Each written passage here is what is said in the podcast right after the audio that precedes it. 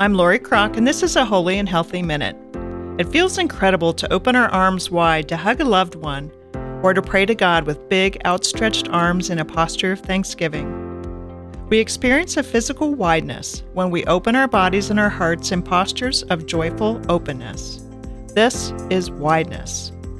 There is a beautiful hymn called The Wideness of God's Mercy, and in this wideness, we see God's never-failing desire to forgive us and His loving call for us to give Him our entire lives.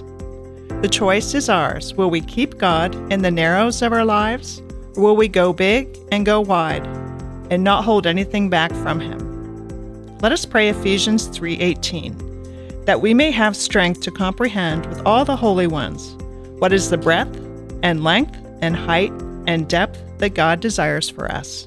Amen.